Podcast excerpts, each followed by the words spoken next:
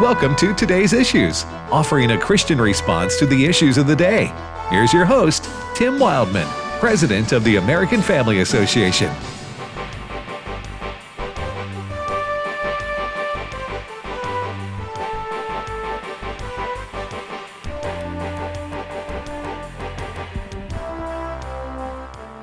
Good morning, everybody. Welcome to today's issues on the American Family Radio Network. Thanks for listening to AFR on this Wednesday, December the 29th, 2021. Just a few days left. Fred Jackson joins me. Good to be here. A little damp, but Yeah. good to be here. Yep, and it is where we are. It's raining heavily. Uh, how you doing, Steve Jordahl? I am well, and may I thank you for um, having our construction thing going on so that we're over on this side of the street f- during the rainstorm. It's good to not have to walk across the street today. Yes, in in the rain. uh, let me just say this real quickly. it's not raining all over the world. It's just raining here in the mid. Like it's, raining all over. The Oh, I knew that was a song, right? Yeah. It's just raining here in the mid South right now. I know up north they're going to get uh, some severe weather. As far as It's kind of whiplash. yeah, Come Sunday, high of 37. yeah, Right now, what are we? I think we're 70 something here. yeah. you know what that means?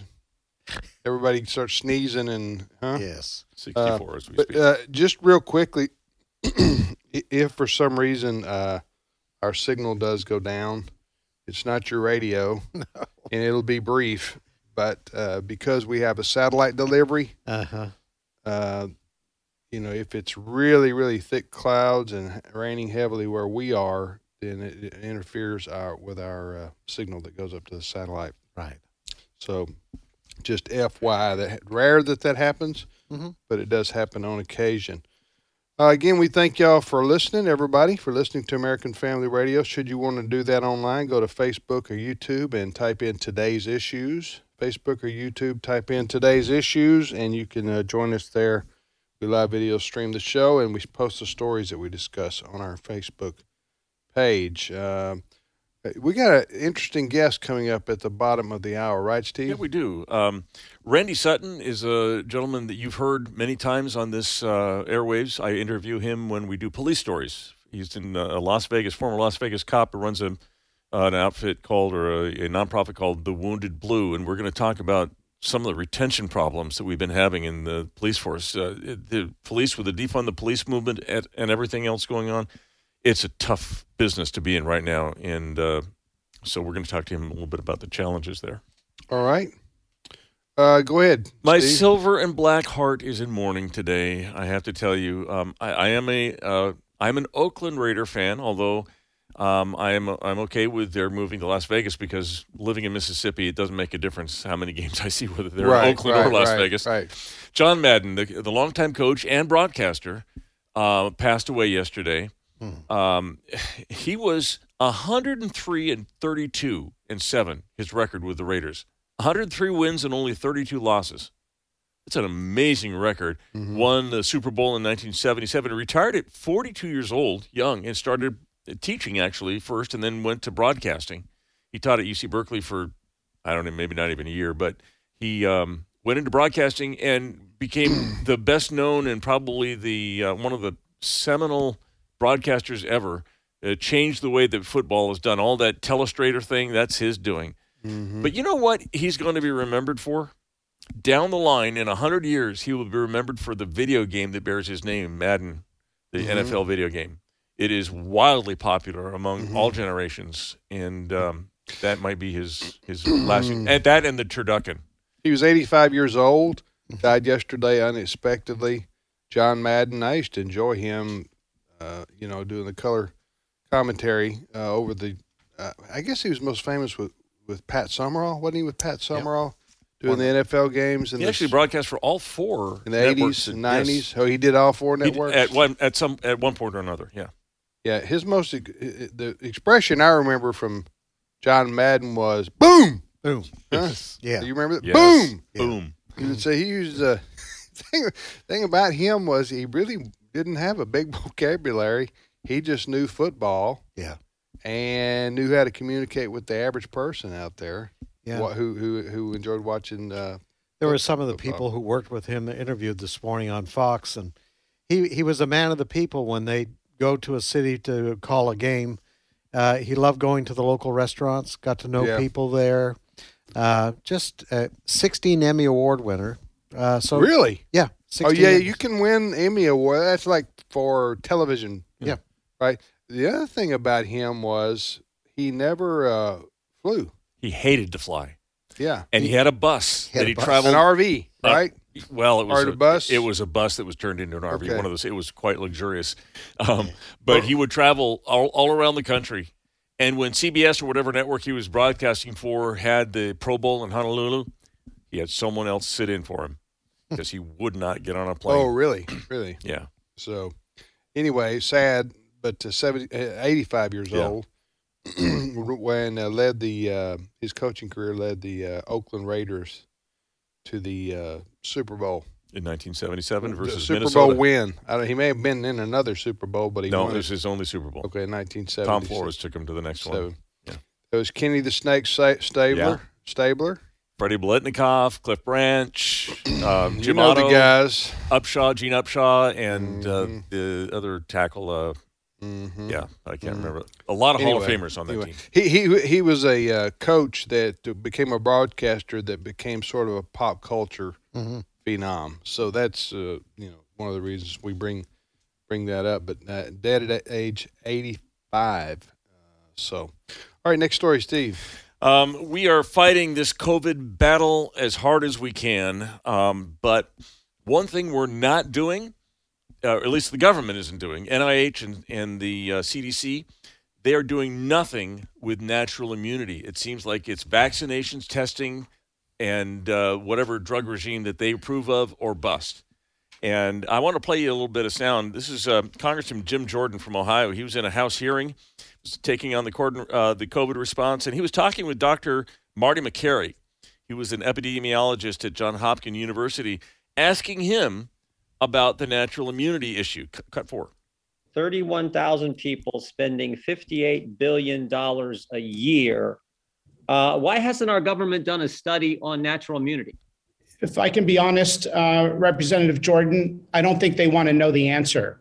It would undermine the indiscriminate vaccine vaccination policy for every single human being, including extremely low risk So- people. Uh, other countries have done this study. Is that is that correct? Uh, most of our learnings come from Israel and other countries. Yes, sir.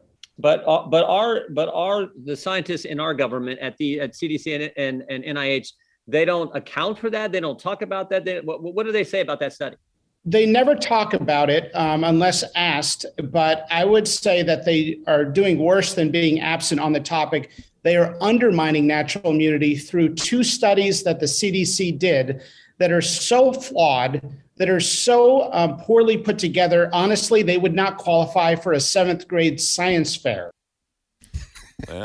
Wow. Who, who was that we were hearing? Dr. Uh, J- Marty Makary.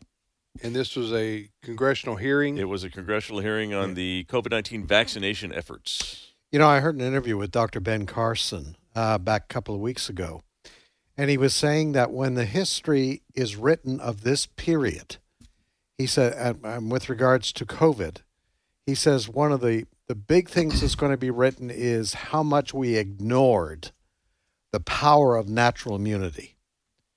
And, uh, you know, this is just me talking here, my opinion. I believe that uh, what they want in these forced vaccinations is more government control over everybody. If you develop natural immunity, you don't need all of this other stuff. Right. You don't need to be beholding to the medical community, to now political vaccination mandates. And I think Dr. Carson is exactly right. You know, God designed us, He designed us with an immunity system. And if you keep kind of suppressing that with drugs of or a jab or whatever the case may be, you are my grandfather used to say, you have to eat a bucket of dirt before you die. And uh, what he was saying, and that wasn't medical terms, what he was saying is that you have to challenge your immunity system. And the way that's challenged is you expose yourself to bacteria, to viruses, and that sort of thing. And when you're, that hits your body, your immunity system kicks in, and you don't need this other stuff. So I think this doctor, Dr. Carson, they're exactly right. We're downplaying the power of natural immunity. Did either one of you guys send any of your kids to measles parties when they were young? Measles remember this? part- I don't remember that. Measles. of You come course- from California, don't you? That's true. yeah, yeah. So Tell measles- us about these measles parties, Measles- Steve. How in California did Yeah. it involve mushrooms or No. anything like that? No, but uh, so measles in young in children is a fairly mild disease, but it does give you your body immunity that lasts the rest of your life. A- As an adult, measles can be serious, and it's certainly nothing like deadly diseases like smallpox or anything. So when you heard somebody in your church, one of the kids came down with measles, you had a two, three, four year old kid. Have a play date. They'd all come over. They'd all get this mild case of measles, and they'd be set for life. Now, I don't know that I'd recommend that. I don't know if there's medical recommendations. In other that, words, you're going to get it. Uh, you'd rather get them to get that as a child, so Right. let's just get it over with. Sort Right. of, sort Right. of, sort of, to, because it wasn't deadly. right. Just made them. Yeah, It just I, I understand. Well, uh, yes, the natural. I remember the, nat, the I think the the the doc- the spokesperson right there again. Who we're hearing from? Dr. John, uh, I'm sorry, Marty Makary, M A K A R Y. Is he a doctor? He's an epidemiologist from Johns Hopkins. Okay, so he's talking there to Jim Jordan at a congressional hearing. Mm-hmm. That's a he, that's pretty highly credentialed. You're at John Hopkins, You- He studied epidemiology at Harvard and received a master's degree in public health uh, before Yeah. serving on the faculty at Johns Hopkins. we were one in three in our class. He he beat me. yeah, uh, finished higher than I did. Uh, thus, I'm here. um, but uh, you know what? What he's saying right there is was uh, undisputed before COVID came along, and it became political. But well, by I mean undisputed, I, I wouldn't necessarily say that. Uh, well, I don't know these folks that are only pushing the uh, vaccine shots as the solution to COVID.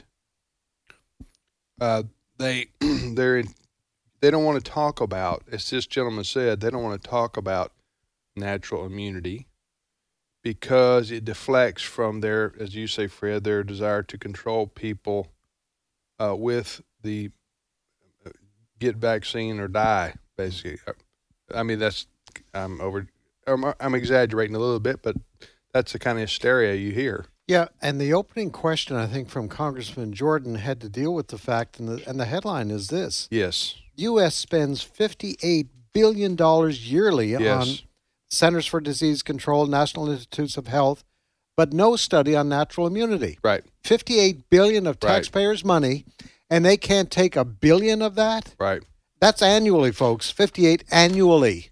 Well, Israel did a study and found that natural immunity hmm was like 14 times more effective at fighting off a subsequent uh, case of, Yes, of, of COVID than was the uh, vaccine shots. exactly. So uh, I think, but you remember Dr. Fauci?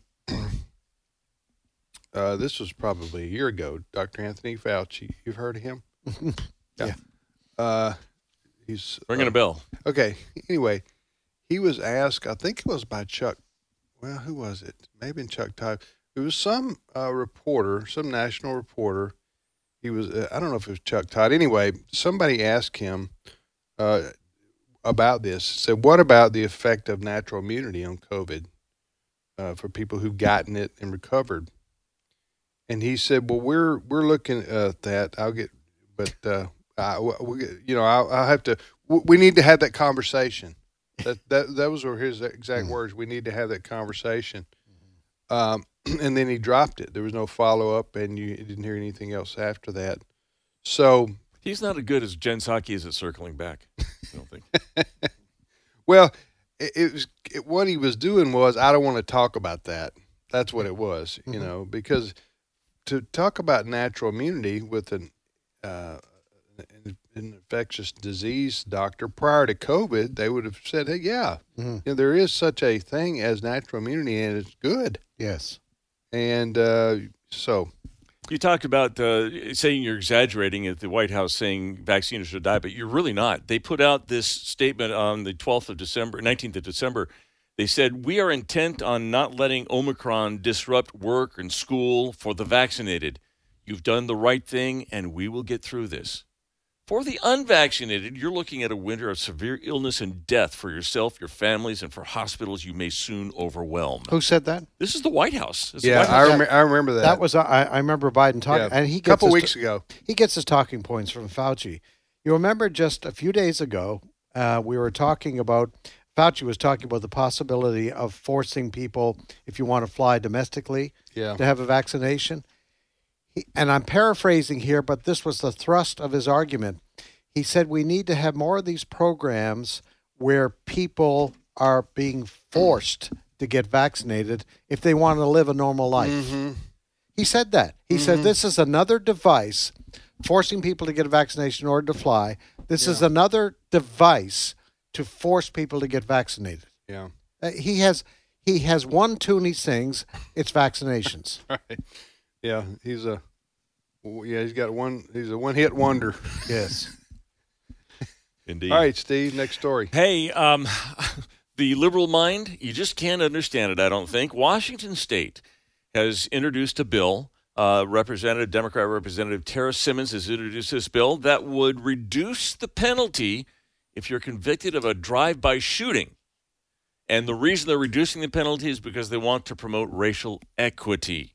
So the definition, their definition for drive-by shooter is a murder committed during a course of- or the result of a shooting where the discharge of the firearm was from a motor vehicle or around a motor vehicle and that was used to transport the shooter or the gun.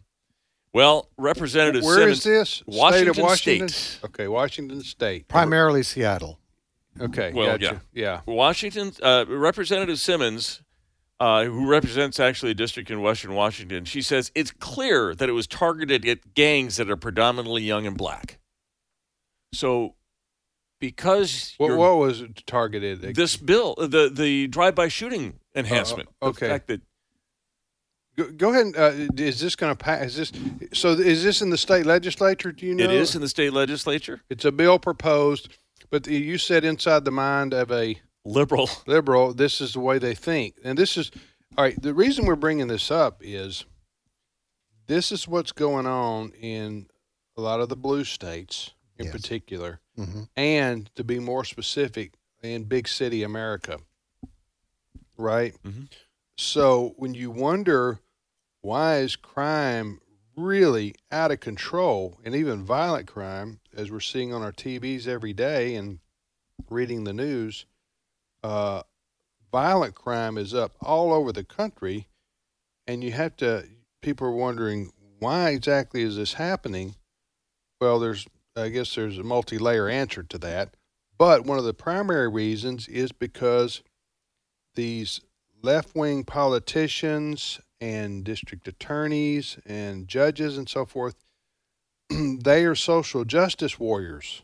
Okay, they've adopted a mentality that uh, we must be, quote, equitable in punishment of crimes. I mentioned this the other day, and then Fred, you can comment on this. Maybe we can get our guest at the bottom of the hour to Good. comment. This is a, this is very warped thinking, but this is how they think. They would say that the uh, we we need to punish crime equitably. Is that is that a word? It, Yeah. Equitable, and it's different Equitable. than equality. And and it, Yeah. and it's and, and don't get confused. Equal does not equal equity. Yeah, yes, two different two, di- but Two let- different things. So let me finish real quick. So they would say, for example, if you have a uh, population of sixty percent white people hmm and thirty percent black folks and twenty percent Hispanic, for example, just giving you Hispanic. I know we're lacking ten percent, but that would be uh, Asian Pacific. Yeah. Okay, Other Asian Pacific. Well, transgender people. that's that, that's just, anyway. Okay, they would say, well, then we need to uh, make sure that sixty percent of our criminal prosecutions are white people because sixty percent of the population is white. That's right. That's the way they view the world. That's right. Okay, which is your to your word. Well, Huh? and and and the sin they say is that if 40% of the people arrested are black, then and and the blacks only represent 30% of the population, Right. that's racism. Yes, that That's what they say. Y- Yes, that's the way they view. It's not. They don't view it as, uh, you know, who, who does the crime does the time, Mhm. so to speak. Or we need to prosecute the violent criminals or the people who are doing the uh, the acts.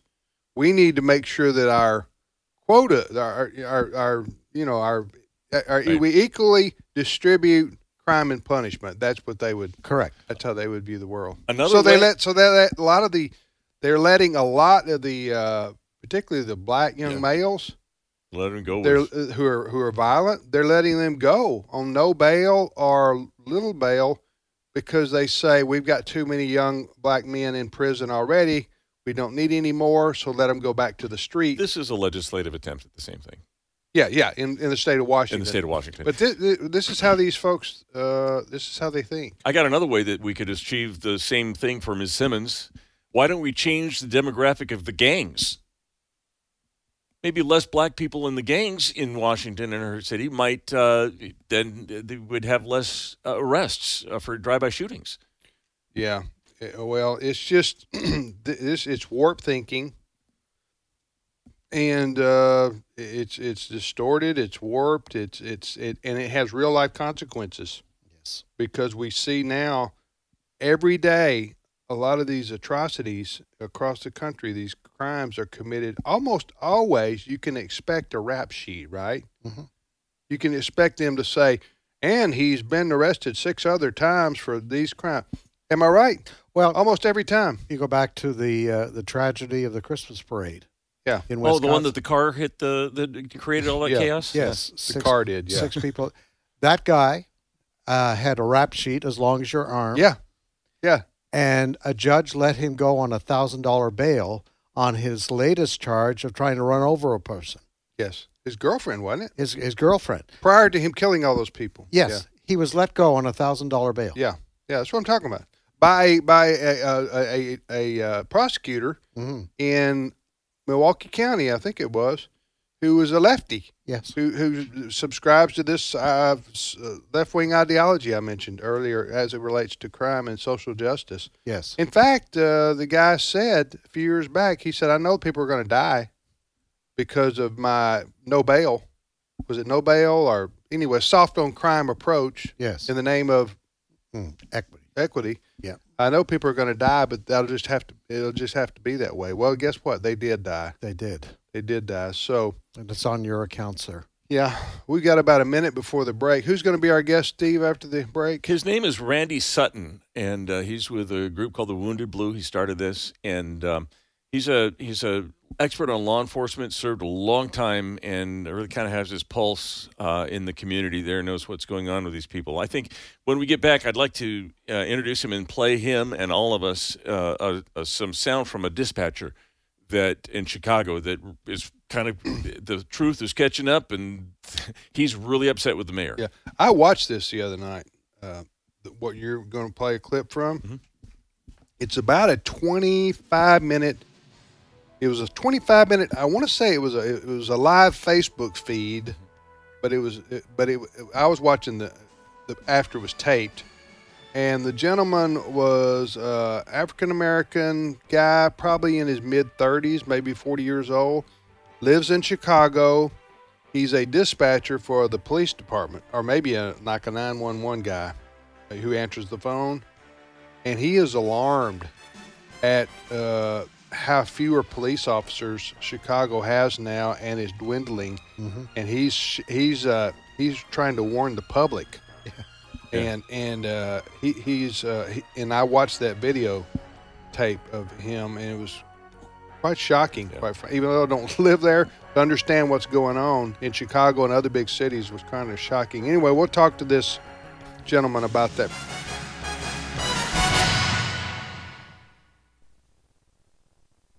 What does the American Family Association stand for? AFA upholds the truth that all human beings, including the unborn, are created in the image of God and are worthy of life, liberty, and the pursuit of happiness. These values and more are part of our mission to inform, equip, and activate individuals to strengthen the moral foundations of our culture. We also support the church. We want to be a leading organization in biblical worldview training for cultural transformation Thank you for standing with us.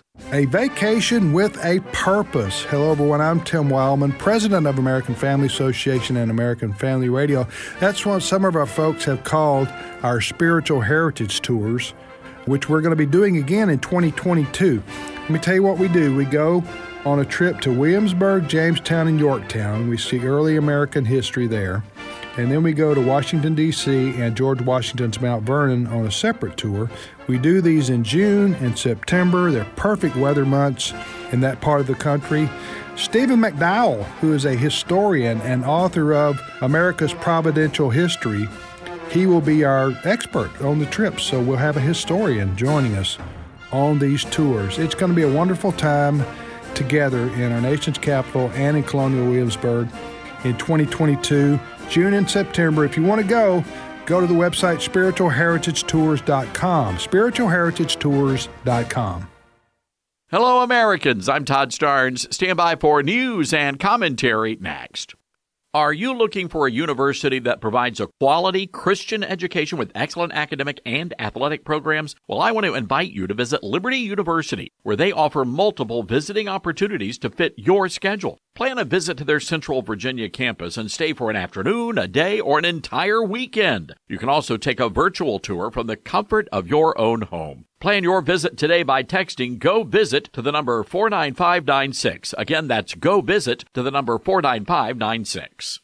The American people overwhelmingly reject transgenderism, the notion that men can become women and vice versa. A new Rasmussen report shows 75% of American adults believe there are only two genders. Among black Americans, the numbers are even higher 9 out of 10, 82% say God created male and female. Even a majority of Democrats reject transgenderism. It's a debate raging, especially in athletics, where men who identify as women are being allowed to compete against biological women. The world of collegiate swimming has been rocked by scandal after a man decided he wanted to swim on the women's team at the University of Pennsylvania. That man is now poised to break every female swimming record in history. The outrage is greatest among feminists and conservatives, making strange bedfellows in a fight for women's rights.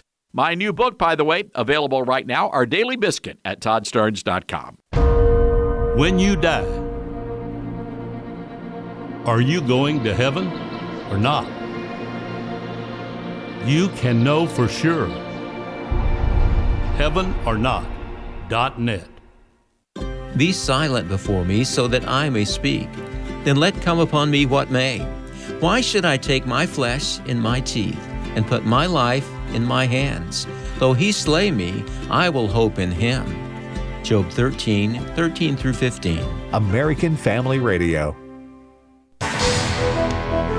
This is today's issues.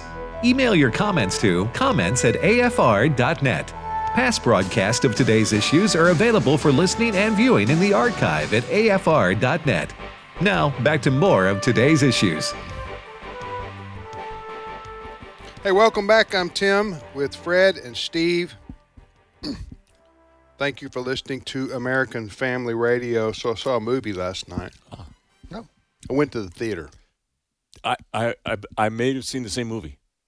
Last night? No, but uh, are we are we having a am I are we having a tele? Maybe. What Where- movie? where- What movie did you go see? I went to see uh, the Kurt Warner story. Yeah, that's the one. I love that movie. It's a great movie. Huh? Okay. Didn't you think so? Oh, fantastic! I think that's the movie. Erwin brothers. I want to say, yeah, the ones who did the uh, a lot of the um, a a lot of other films, uh, October Christian- Baby, and Yes. and that we help with, and Mhm. they're, they they kind of hold. You you recognize the names? I can't. They don't come to me right now, but yeah, it was a movie based on uh, the life of you know true story, obviously, of Kurt Warner, who was uh, NFL Hall of Famer. He is a Hall of quarterback. Famer. Yeah, Yeah.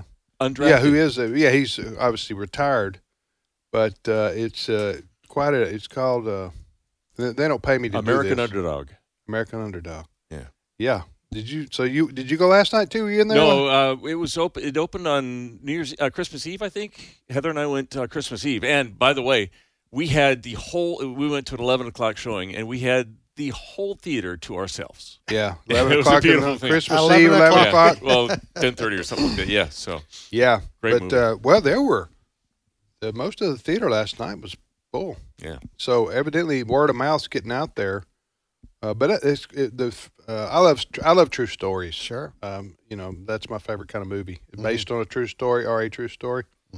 So uh, the Kurt Warner, because the aspect here that uh, I wanted to mention was it's it's you know he at the end of the movie he gives his life to the Lord, and uh, he uh, gives credit to God for for what happened and you know for his for his journey Wow. in his life, the good and the bad. Mhm. And uh, it, it's really quite fascinating stories. He he lived, grew up in Iowa, and uh, went to Northern Iowa, Illinois. Let's see, Northern Iowa University. University, which was uh, a Division two school, I think, or you know, it's it wasn't uh, as high profile as let's say University of Iowa, or Iowa State University. And didn't even start there till his senior year. Right.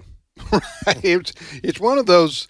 It's a true life story, but it's one of those stories that, that you know are story. It's storybook, Yeah. right? It's something you you go. Well, this is uh only for the movies, uh, right? This can't really happen in real life. Well, anyway, it's very entertaining. Well, that's it. It's That's it's good. called it's called what is it? American Underdog. American Underdog, and uh, I was so I was wanting to know what I know. We know the Erwin brothers, Yeah. you know, who uh, produced the movie. Maybe have, maybe have get them uh, get them on Yeah. about that soon. Anyway, there you go. You're listening to today's issues on the American Family Radio Network. Okay, Steve, our guest is Uh, we uh, want to welcome Randy Sutton to our airwaves. Now, folks, you probably heard Randy before on AFR. Uh, he's a frequent guest when we talk about law enforcement issues. He's a former officer, um, and he is uh, the starter and founder of a group called the Wounded Blue. Uh, welcome, Randy. Hey guys, thanks for having me today. Give me the elevator speech on the Wounded Blue, Randy. Well, the Wounded Blue is the National Assistance and Support Organization for Injured and Disabled Law Enforcement Officers. It is a nationwide charity that works to assist uh, officers who've been injured either physically or psychologically and emotionally in the line of duty. And we've helped more than 13,000 law enforcement officers since uh, we went operational two and a half years ago. Fantastic. Hey, I, I, you, I know you know you've heard this before, but I want to play for you some sound of a uh, of, of a dispatcher in Chicago. His name is Keith Thornton, and he is basically fed up with Chicago, its prosecutors, and mostly its mayor Lori Lightfoot. Take a listen to cut six. This mayor does not care about Chicago police officers, period. She doesn't care about any first responders. She doesn't care about the city. She don't even care about her city workers. All that lady cares about is herself. And I pray you're watching this because you're a disgrace. And I'm tired of it. And your city is tired of it. Matter of fact, it's not your city. The city of Chicago is tired of it. Randy, I'm assuming that there's more than just one dispatcher that has these kind of sentiments. Do you think? I would say probably the entire Chicago Police Department has the same sentiment. Um, she is a disgrace. She is uh, uh, her policies, or her um, uh, uncaring uh, attitude towards law enforcement and towards public safety is one of the major reasons why the city of Chicago is in uh, in the turmoil that it is as far as the the crime. It's um, it's it, it truly is um, a dangerous, dangerous city, uh, and much of it lays at the feet of the mayor, uh, Lori Lightfoot. talking to Randy Sutton. He's chairman of the board of the Wounded Blue. Are you based out of uh, Las Vegas? Where where are you guys based out of, Randy? Yes, well, we're based out of Las Vegas, but we have uh, we have uh, officers all over the country. Gotcha. Um, peer team peer team officers that help cops. We are a nationwide charity, and uh, What's your website? thewoundedblue.org. That's thewoundedblue.org. And if uh, any officers who are listening to this, uh, we are a we are here for you if you are struggling because you've been physically injured or you're suffering uh, from uh, from the, the psychological traumas of of uh, of policing, which which is a major issue today. Randy, uh, Tim here, and, and, I'm 58 years old. I'm probably the youngest among the bunch here. I don't know what you're younger, or older than me, Randy. I'm older than you. Okay, so all three of you guys are old geezers, right? That's right. huh? I'm the young I'm the young whippersnapper. In Thanks for reminding. Uh, yes, at 58 years old. Here, uh, no, uh, okay. We all come. We're all baby boomers here, and we all grew up revering the uh, police. Yes. Uh, and I, am talking about uh, we uh, uh, most young boys of our generation. If you were to ask them when they were seven years old, what do you want to be when you grow up? A, a police officer or a fireman. Uh, those would be two of the top three, probably, right? Among every demographic. Doesn't matter mm-hmm. what ethnicity you are or whatever. They would say a police officer. When I retire from baseball. Right. Yeah. Well, that I said what top two or three, maybe a, maybe uh, in the '60s yeah. and '70s, uh, a professional baseball player would rank above a police officer, but barely. But my point is that we had a reverence for law and order, and and and the police uh, represented what was good about our country. And man, uh, Randy, uh, in the last five years or so in particular, the uh, left wing media in this country, uh, some political opportunists, some of these race baiters out there like Sharpton and, and those have just crucified the uh, police. Uh, I was saying industry. Uh, Community? How do I, the, the police community, the, the, the police profession. Yes, yes. Okay, I say said the law enforcement profession, I should say, and and uh, it's taken its toll, as you know, Randy, in many many ways, and now we're seeing it take its toll on this this battering day after day after day from the left against police. The battering that they've taken is now taking its toll on uh, re- retention and and and getting good qualified people to come into the police and to, and to stay. You want to talk about how uh, oh, am I right? And how can we change this? Go ahead. No, you're you're absolutely right. Um, the the retention of uh, of officers is diminishing, as well as the recruitment of new officers. In fact, right. Um, I'll get, give you a, a startling story. Uh, the uh, St. Louis Police Department recently gave a police test, and usually thousands of people will line up to to take a police test. Uh, not one person showed up in the city of St. Louis. That is is unheard. Not of. one. Um, wow. Not one per. Not one person. Now, keep in mind, they have an anti-law enforcement mayor. They have yes. an anti-law enforcement district attorney. The the the media has been, you know, um, very very negative towards law enforcement there, and now they're paying the price for it. But the, but who really pays the price, you guys? Yeah. The people of the city pay the yeah. yeah. because because the the crime is literally out of control across America and this can be laid at the feet of of uh, the liberal the liberal left, yes. who has chosen to make um, make a scapegoat of of law enforcement when in fact the the people who truly care, who actually put their lives on the line to protect their communities, including their communities of color, are the police. Yeah. And and so you you're you're absolutely right. I mean what what is taking place is I was just I was recently asked about police reform by uh, by uh, uh, a media person, and they said, you know, what tell us about you know police reform? I said, the police don't need to be reformed.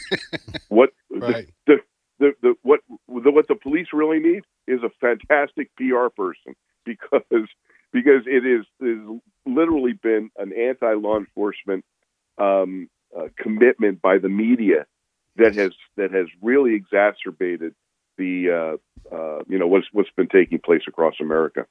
Okay, um, Randy, it's it's Fred Jackson here. You know, I was Hi, watch, I was watching Fox and Friends this morning, and they profiled a police officer from New Jersey who uh, recently retired, and he said one of the reasons I'm retiring. He's he's not an older man, One of the reasons I'm retiring is we're now living in a climate if a police officer makes one mistake, the world comes down on top of him. There is no leniency. Or her in the case of the Uh, Kim Potter, yeah. uh, you know, in Minneapolis. She made 15 years in prison. She made a mistake. But the media just covered that story, tried to make it a racist story. Every day, the Associated Press had to mention the color of the person who was shot and, and uh, Kim Potter's skin color. There was no evidence presented at the trial. There was racism had nothing to do with this. But to the You're point, right. Right. to, to the You're- point of this police absolutely- officer, you know, it, it is almost dangerous now to be a police officer, not because it's a dangerous profession as far as the violence that you have to face, but it's dangerous because our prosecutors may come after you if you make a mistake. It's happening across the country. We are seeing um, what what Kim Potter's trial was a travesty. Um, th- that woman should have been the, the true adjudication of that case should have been a civil lawsuit uh, for wrongful death, and and the city would have paid, and that would have been that. The the fact that they went after her criminally for what was clearly um, a mistake and uh, one with with zero intent to do any harm um, against a, an individual. Who, and you, you notice how the media never even talks about the fact that this was a violent offender who whose own act, actions precipitated the event. She she would never have shot him. She would never have used her taser had he simply complied with her order to get out of the car and be and, and submit to an arrest. Um, he's a violent offender. You don't you don't hear it. The same thing with George Floyd. You never hear about what a what a nasty human being he was, uh, a violent offender, and and the the media deifies these criminals. And what has happened now as a result is, and that that officer in New Jersey said what cops are thinking all over the country. I'm scared to death to do my job. And so what is happening is the depolicing is very, very real. That is, why get involved? Because you know that every time you have an interaction with another human being, it can possibly lead to a violent confrontation, which can lead to your your arrest. Yeah. If if it, it I mean, we just saw something uh, in um, La Mesa, California. Um, a La Mesa police officer. There was like 15 seconds of videotape of him pushing a black a black man down. He was perfectly legitimate in doing that. It was a confrontation that took place, and all he did was literally push him into his seated position. Well, not only did did they uh, fire him, they arrested him and charged him, and he went it ruined his life. Young officer did nothing wrong and was just found not guilty by a jury. But this is happening across the country. Uh, we're talking to Randy Sutton. He's chairman of the board of the Wounded Blue, and their mission is to to again uh, tell our folks what the, what the mission of the or, organiz- It's a nonprofit. Randy is. Yes, the mission is to improve the lives of law enforcement, injured and disabled law enforcement officers through support, education, assistance, and legislation. All right, so there's so much to talk about here. This is a big story that's under discussed in our country. Um, what I'm talking about is uh, the attack on law and order and, and civilization, quite frankly. And a lot of it's being funded by George Soros, who's funding these uh, district attorney races, uh, city attorney, county prosecutor races all over the country, especially in big counties, big cities. Uh, let me let me mention three or four things. One is I do think this is a red state blue state issue in many respects. And red states by and large support law enforcement. That's why you're seeing a lot of blue state police officers, sheriff deputies and so forth move from blue states and blue cities to red states. I know Indiana said to the Chicago police, y'all come over here you can get a job over here. Same thing for New York, down in Florida, and other places. Florida said, "Come, come, apply for a job here. We support our law enforcement." Okay, here, here's here's uh, the, several a a couple things I want to mention. One is um, what's going to happen here is if if you continue to see people leave the law enforcement profession for all the reasons we talked about here, if if you're going to get uh, new officers in, they're going to be less experienced, okay, and they're going to be more susceptible to making mistakes because the, the veterans on the force, say 10, 20, 30 years, are saying, I'm not going to do this any longer. I'm going to do something else because of the reasons we mentioned earlier, because my life could be over. Mm-hmm. All I got to do, uh, all I got to do is make one mistake. And even if it isn't a mistake, if it's against the person of a wrong skin color, then I'm, I'm, my life's over. You know, if it's framed, if it's framed wrong. And most of the time, the videos that end up being national news stories or international news stories are videos captured uh, of something uh, after it's already started. you ever notice this? Oh yeah. Uh, you know, it's kind of like going in the grocery store. I mentioned this before. and you walk down the aisle and you see some parent wearing out a little four year old, uh, you know, on his behind, mm. and you're going, man, that that parent, somebody needs to calm that person down. They're they're out of control.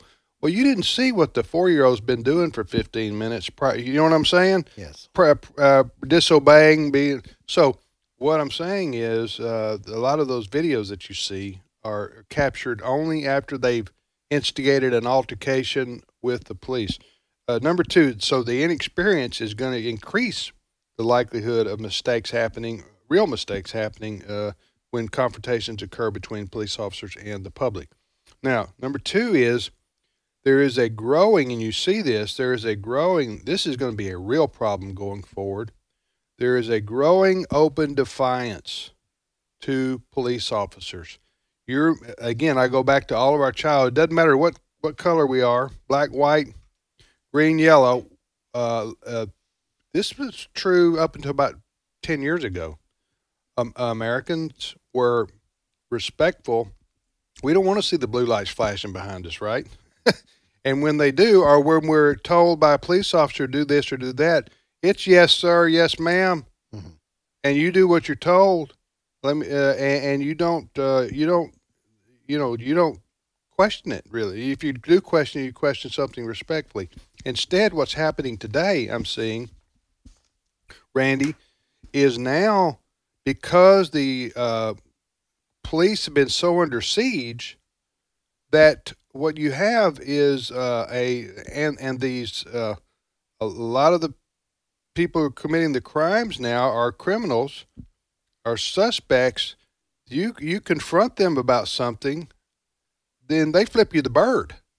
Okay, they tell you the cops. I think, huh? Mm-hmm. They they tell you tell you off. They tell you you know, tell the cop off. Yes. And I don't know at that point. I don't know what the police officer is supposed to do, because if he physically confronts a person, turn around and serve for smarting off to him or whatever, they are are so you got a real problem there of disrespect for police and authority that's only exacerbated the problem. And uh, I don't know what you do about that. I don't know what you, uh, Randy. You got any answers for that one? Well, we have seen um, not not only are people willing to verbally confront law enforcement on every level for everything, whether it's a car stop, yes, or, um, or, or but we've actually seen instigation of confrontation. Um, police officers around the country are uh, are being baited into confrontation. Yes, yes. And and th- this is this is a this is a real technique being used by the anti law enforcement um, uh, organizations, and there are organizations like Antifa that that instigate this purposefully. Um, there, plus, there's, excuse me, there's. Uh, I was I spent a lot of time up in Portland, um, working with uh, Portland police to try and uh, improve morale and uh, and also for my my podcast, which is uh, Blue Lives Radio, the voice of American law enforcement. I was doing a story about about the Portland police, and I have never seen anything like it in my life. Uh, watching how the Antifa crowd literally not only not only verbally assaulted the police, but physically assaulted the police excuse me, and the officers were forced to stand down and not even make arrests when they're physically assaulted. I have a startling statistic for you, and that is the last year, more than 60,000 American law enforcement officers were physically assaulted in the line of duty. Physically assaulted in the line of duty. That's a startling, startling figure. That includes shootings, stabbings, beatings, getting objects thrown at them, punches, kicks, and and also remember this: last year was one of the deadliest years for law enforcement officers in decades. Uh, 479 officers gave their lives in the line of duty. Really? I, And I had no idea the number was that high. Wow. That, yeah, it, it's it was mo- almost 100 more than last year. so you have an environment that is very, very dangerous for law enforcement. And I'm not so I'm, I'm so I'm talking about physically. I'm not even I haven't even scratched the surface when it comes to psych, the psychological traumas that these officers are facing. Of course, you know, being involved with the Wounded Blue, this is what we deal with literally every single day. The the heartbreaking stories that I could share with you about how devastated these officers are. You know, I, I think it's something really important to note. excuse me, that that people join police agencies or law enforcement agencies for very altruistic reasons. It's because they believe that they can help their community, and it's and and it may sound Pollyanna-ish, but it's true. It's real. This is this is why people put on that badge. well, when you make the environment so so dangerous and not only physically dangerous but psychologically dangerous, then what what you're doing is you're literally ripping the fabric of the country apart. Because with, without police, there is no there is no civilization. Now you mentioned before um, the name of George Soros, and George Soros is is like a cancer to this country. Um, but he is a he's a brilliant strategist when it comes to trying to achieve his goals. And you mentioned it very prominently, and this is one of the most important issues in America right now, and that is the, what I call Trojan horse district attorneys. And George Soros has been very, very effective in spending millions and millions of dollars to undermine the criminal justice system by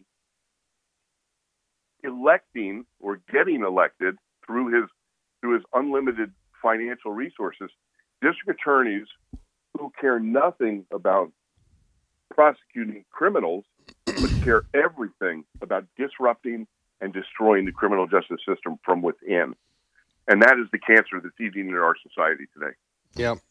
Well, uh, now also we got to remember, folks, uh, that the people in these, in, and again, I'm talking about big city America primarily, although that's where the major problems are with police morale and not that it doesn't affect other communities, but and retention and everything. That the people of these cities themselves are going to have to vote new leaders in. Mm-hmm. Okay, you can't keep voting liberal Democrats into your city council, although not all liberal Democrats are in favor of basically defunding the police. A lot of them are now starting to speak out against it. They, they're Democrats, but they're starting to say enough is enough. However, your your hardcore progressives, they want to see the end of law enforcement because they want to see the end of law and order. They want to see chaos in the streets. They want to see the dismantling of the United States of America, Western civilization. I mean, you think I'm crazy? No. But that's the ultimate objective of these Marxists. That's where they want to go. So it's up to the voters in these large cities to demand uh, law and order be restored. I think like they did in New York with Eric Adams. I think that's what the thinking was there. Well, thank you very much, Randy. Appreciate it. my pleasure The, the, the